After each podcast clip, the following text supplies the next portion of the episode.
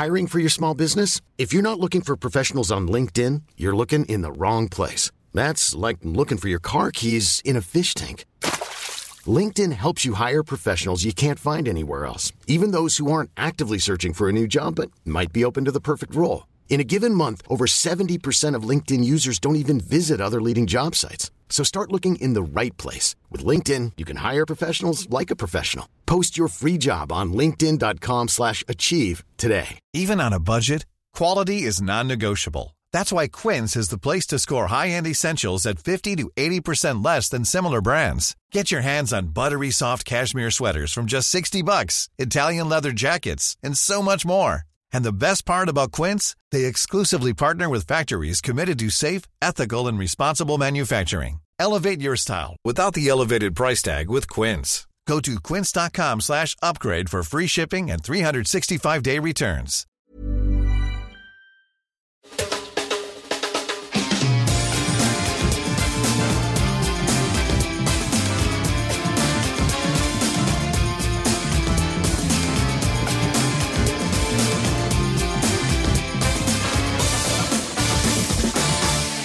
Lyssnar på Visste du? En podcast från vinguiden.com. Jag heter Mikael Anderkim och med mig har min kollega och vinjournalist Johan Franco Cereceda. Hallå Johan! Hej, hej! Eller hola kanske vi ska säga. då. Hola, buenos dias eller buenas tardes. Allt det där. Någonting sånt. Ja, någonting sånt där ja. Eh, ett ämne idag som ligger oss båda varmt om hjärtat. Onekligen. Ja, det är ju cava. Det är därför vi börjar prata spanska så här mitt i alltihop.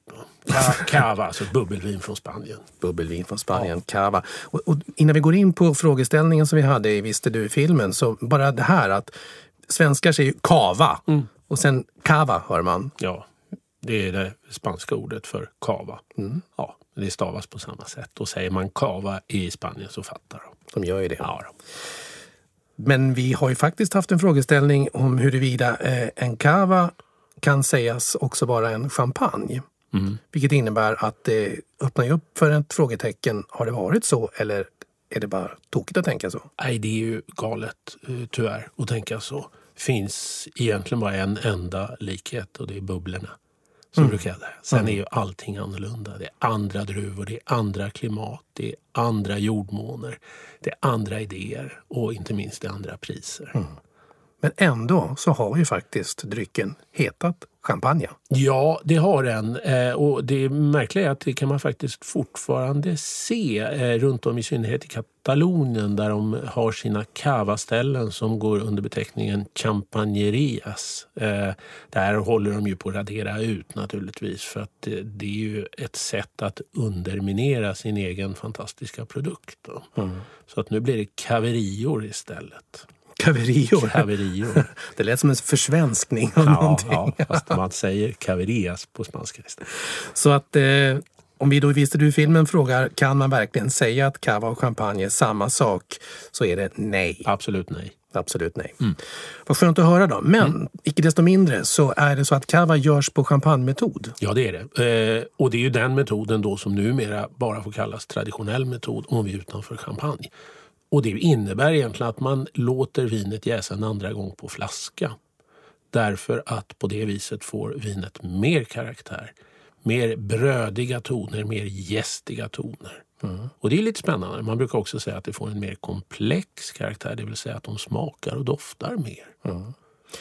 Man brukar säga också att eh, cavans historia någonstans dateras till mitten på 1800-talet utifrån att man faktiskt började göra i champagnemetod. Ja. Men det har gjorts mousserande vin i Spanien långt innan det. Ja, det har det ju gjort och, och kanske är det av eh, tillfällig karaktär. Men, men det var ju först när det var flera producenter från framförallt norra Spanien när de hade varit i champagne och lärt sig så att säga den metoden då för att få bra bubbelkaraktär på vinerna som vi börjar se att det spanska bubbelvinet börjar utvecklas. Och det är klart att historiskt så har man ju tagit väldigt starka intryck av champagne. Vad man har gjort där, hur man har blandat druvor, hur man har tillverkat, om det har legat på ståltank eller fat och den här lagringen och så vidare. va. Så att det, det är klart att det finns lite likheter historiskt i alla fall. Men, men vi måste betrakta cava som ett alldeles eget unikt vin. va. Så är det. Tittar man i historien så är det väl så eller var det väl så, du får rätta mig om jag har fel, du har ju trots allt varit min lärare en gång i tiden, att eh, han, senior José Raventas från eh, Cordonier, mm. eh, reste mycket i, i Frankrike, Champagne inte minst, och tog med sig den här idén och metoden hem. Ja. Men snabbt som attan så var man ifrån Freixenet och Pedro Ferrer där och tänkte att det här ska han inte få kapitalisera på själv. Nej. Och sen så utvecklades ett krig dem emellan om vem som egentligen kanske upptäckte det och vem som har varit först och utvecklat det och så. Och, ja. Eh, men med facit i hand kan man säga att båda de vinhusen idag är ju synonymt med cava. Ja, det är det ju definitivt. Och där har vi också en eh, problematik. Det finns alltid en eh, skuggsida i, i all den framgång och det är att vi förknippar cava med just de här två husen. Vi glömmer bort att det finns en enorm mängd cava-producenter och faktiskt inte bara i Katalonien utan runt om i andra regioner i Spanien också. Därför att kavan får tillverkas i flera olika regioner under ursprungsepitetet cava.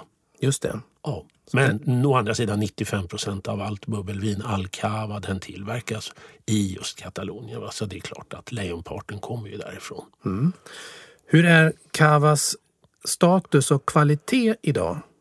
Eh, jag skulle nog vilja säga status mm, av flexibel karaktär men kvalitet så har vi aldrig sett så bra kavor som vi gör idag. Och Det här är ju lite märkligt därför att med all den vinkunskap vi har samlat på oss och nu menar jag alltså vinkonsumenten generellt så, så finns det, äh, det finns en problematik här. Va? Nu är det inte så kul att prata om problem hela tiden men, men jag tycker det är synd därför att eh, det görs idag fantastiskt bra kavor det gör det. Och jag tror inte att de når ut riktigt, i synnerhet inte på den svenska marknaden. Därför Nej. att det här är förknippat med ett, med ett budgetvin och jag hör ju folk eh, fortfarande benämna Cavan som en budgetchampagne. Ja, det, alltså det är ju lite synd för det är, ett, eh, det är som att säga att ett vanligt rödtjut från La Mancha är en budgetbordeaux. Det funkar ju inte så. Nej. Utan det här är ju en unik historia på andra druvor och så vidare. Mm. Men vi missar de här riktigt häftiga eh, kvalitetskavorna kan jag tycka på den svenska marknaden och det är synd. Kava har ju mer eller mindre försvunnit från de eh, svenska systembolagshyllorna också. Där det förut fanns åtminstone en ansenlig mängd av Kavas så har ju de till eh, Ja, på grund av Proseccos framfart ja. måste man ju säga, försvunnit. Ja, så är det ju. Vad beror det på? Beror det på att importörerna eller beror det på att svenskens efterfrågan på Prosecco är så mycket större? Jag tror att det är Proseccos framgångar som har skjutit kavan åt sidan helt enkelt. Ja. Det tror jag. Eh, sen går det där i vågor och jag är inte ett dugg orolig för Cava-produktionen utan jag tror att den kommer bli ännu lite bättre. Och vad som är bra i, i eh, Spanien nu det är att man börjar titta framförallt på kvalitetskavor därför att man känner att det är faktiskt det här som man börjar kunna konkurrera med. Och vi ser ju idag väldigt, väldigt häftiga kavor i visserligen en dyrare prisklass än vad vi är vana vid. Men om vi väl vågar eh, köpa det här vinet så kommer vi märka att det här det är stort. Det här är ju inget trams på något sätt utan Nej. det har ju komplex karaktär och det är viner som kan lagras om de inte redan är, eh, är vällagrade och så vidare. Så att eh, Cava har väldigt mycket kvar att visa konsumenten. Precis. Mm. Och du har tagit med dig något jättespännande vin. Ja, jag var nere i Juvé Camps eh, i Katalonien, då strax söder om eh, Barcelona för några månader sedan eh, och blev jätteimponerad. Framförallt då på deras satsning av kvalitetsviner. Och vad de berättade för mig också där det var att från och med i år så har de infört en ny klassificering och det är single vineyard cavor eller vingårdscavor som går under ett speciellt namn då på spanska. Och det är nu ett eh, femtontal cava-firmor eh, som eh, får tillåtelse att göra det här. Därför att de här vingårdarna som är alltså avgränsade, de är förhållandevis små. De får så att säga ansöka om en slags certifiering och sen så får vinrådet bestämma om vindruvorna i det här området då, eh, håller tillräckligt hög kvalitet. Och Gör de det, då får de då producera ett, en vingårdskava. Så att det här är någonting vi ska se fram emot och ah, framförallt kul. tillåta oss. Ja. För det är jättebra. Jättebra. Eh, ja. Och sen ska vi också säga att i, i Cava så man jobbar ju med helt andra druvor. Visst, Pinot Noir, Chardonnay förekommer, men inte i den utsträckning som man kanske tror. Och framförallt var man rädd när man började tillåta de här druvorna att de ska, eh, så att säga, skulle ta över vingårdarna. Men vi ser snarare en tendens mot, till det motsatta. Att det är de lokala druvsorterna som eh, faktiskt faktiskt växer i styrka. Ja. Så det är kul. Det är kul. Och Cava mm. har ju sin egen lilla treklöver utav fina profildruvor som just är Charello, Macabeo och Pareada. Ja. Så det är väl klart att de ska vara stolta över den. Det ska de absolut vara. Och vill man läsa mer om Johans fina besök på Chevier Camps, då som sagt han pratade om, så gå in på vinguiden.com och leta upp artikeln där så kan man eh, få fördjupa sig mer just i det besöket och om det här med vingårdskavan också. Ja, det kan man göra. Eh, och framförallt så kan man läsa lite mer om de spanska druvorna och framförallt den druvan man gärna använder sig utav idag. Charello. Spännande historia. Spännande historia. Ja. Du, eh, jag är så nyfiken på vad vi har fått i glaset här nu. Ja, det här är som sagt då ett eh, endrusvin på just Charello. Mm. Som av en tillfällighet. Som av en tillfällighet. Ja. Så vackert. Mm. Va? Bubblor, ganska små fina bubblor. Mm. Och har en eh, karaktäristisk äppelbitter ton i doften. Verkligen. Lite mineral, lite jordigt sådär. Mm. Och i smaken så är det väldigt mycket äpplen, det är päron, det är fruktighet. Det finns en liten bitter ton, lite av det här jordiga, väldigt generiska som vi brukar hitta i kavor. Mm. Och vilken mousse! Ja, jättehäftigt. Eller hur? Vilken mousse, den bara liksom fyllde upp. Det vecklade som en påfågelstjärt i munnen. Ja, ja, ungefär så. Man, ja, med lite fantasi så kan man förstå det där. Ja. Eh, men framförallt då så är det ju torrt. Det är ja. torrt. Det, ja, det, är, det är ingen fruktsötma, ingen saftig karaktär. Och I och med att det är torrt så kräver det lite utav en. Och jag tycker att det är väl inte så fel. Och framförallt så kan vi börja fundera på mat till det här. Ja, det kan man göra. Är det klassiska eh, tapasrätter? Ja, jag tycker fisktapas eller mm, skaldjur, den typen. Mm. Kanske lite vitlöksfrästa knivmusslor eller någonting mm. med persilja på skulle ju funka fantastiskt.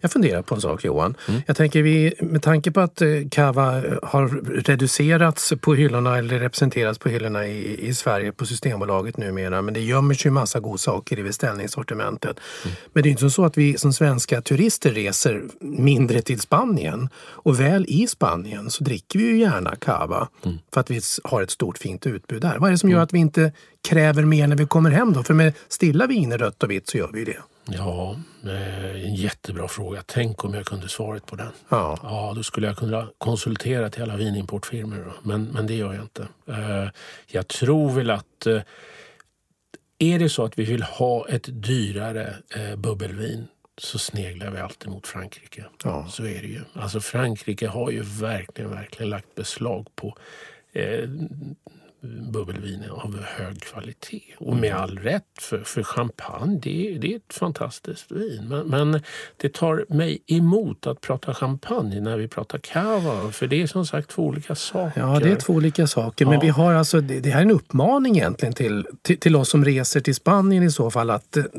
När ni ändå botaniserar och man ändå äter och beställer och gör, låt, mm. alltså, tar del av cavas mm. fina mm. Eh, karaktär och fina liksom, profil och alltihopa. Mm. Att också låt den komma hem också. Precis. Nej, men jag, tror, jag tror faktiskt att det är så enkelt att vi är inte riktigt medvetna om vilken kvalitet cava-producenterna faktiskt också kan göra. Ja. Så att det här är ju bara det är en fråga om tid. Jag menar, om, om några år så sitter vi och dricker riktigt häftig vingårdskava med, la, med lagrad karaktär eller med mogen karaktär. Va? Det är jag fullständigt övertygad om. Ja, det för, det, för det är inga dyra priser för den kvaliteten vi får. Nej, det är faktiskt inte. Så våga lyfta blicken, det skulle mm. jag nästan kunna säga. Mm. Eller hur? Absolut. Eh, nu är det ju ingen hemlighet att du är halvspanjor. Eh, och tillbringar mycket tid där nere och sånt också då. Mm. Eh, hur skulle du säga att man avnjuter sin cava allra bäst? I alla sammanhang egentligen då, på eftermiddagen när det är soligt ute, på kvällen när det är ljumt ute, till maten som aperitif. Efter maten kan man ta en cava med lite fruktsötma. Men det är de väldigt duktiga på i Spanien och det är när det står vin på bordet står det också mat. Och det tycker jag är jättehäftigt. Det kan vara enkel mat, det kan vara eh, kräftstjärtar eller det kan vara oliver eller det kan vara en eh, eh, en amus på, på eh, alltså enkelt bröd och lite pata negra. Mm. Men, men, det är faktiskt enormt häftigt därför att vinet vinner på att serveras till mat och maten vinner på att vi får en skvätt vin till. Det är sant. Så mm. sant som det är sagt. Mm. Just det här vinet då, Chevier Camps Charello Essential som den heter, eh, finns ju då inte ännu här i, i Sverige. Så det här har du tagit med dig privat då från ditt besök där nere. Ja. Men det finns ju andra representanter från Chevier Camps som man kan beställa här oh ja, i Sverige. Oh ja, det finns ju. De har ju sin eh, Reserva de la Familia. Va? Ja, exakt. Ja, som är ett, eh, ett tecken på att Cava når lite andra höjder än det kanske vi, vi eh, förväntar oss. Så det kan man absolut titta på. Det kan man göra. Och den finns ju representerad i andra filmer också som vi har på eh, minguiden.com. Mm. I Visste du-serien så kan man ju faktiskt eh, kika på den där också. Absolut, det tycker jag man ska göra. Ja. ja. Du, eh, skål på spanska, vad heter det? Eh, saludos. Saludos! Ja. Tack för att du kom Johan. Tack.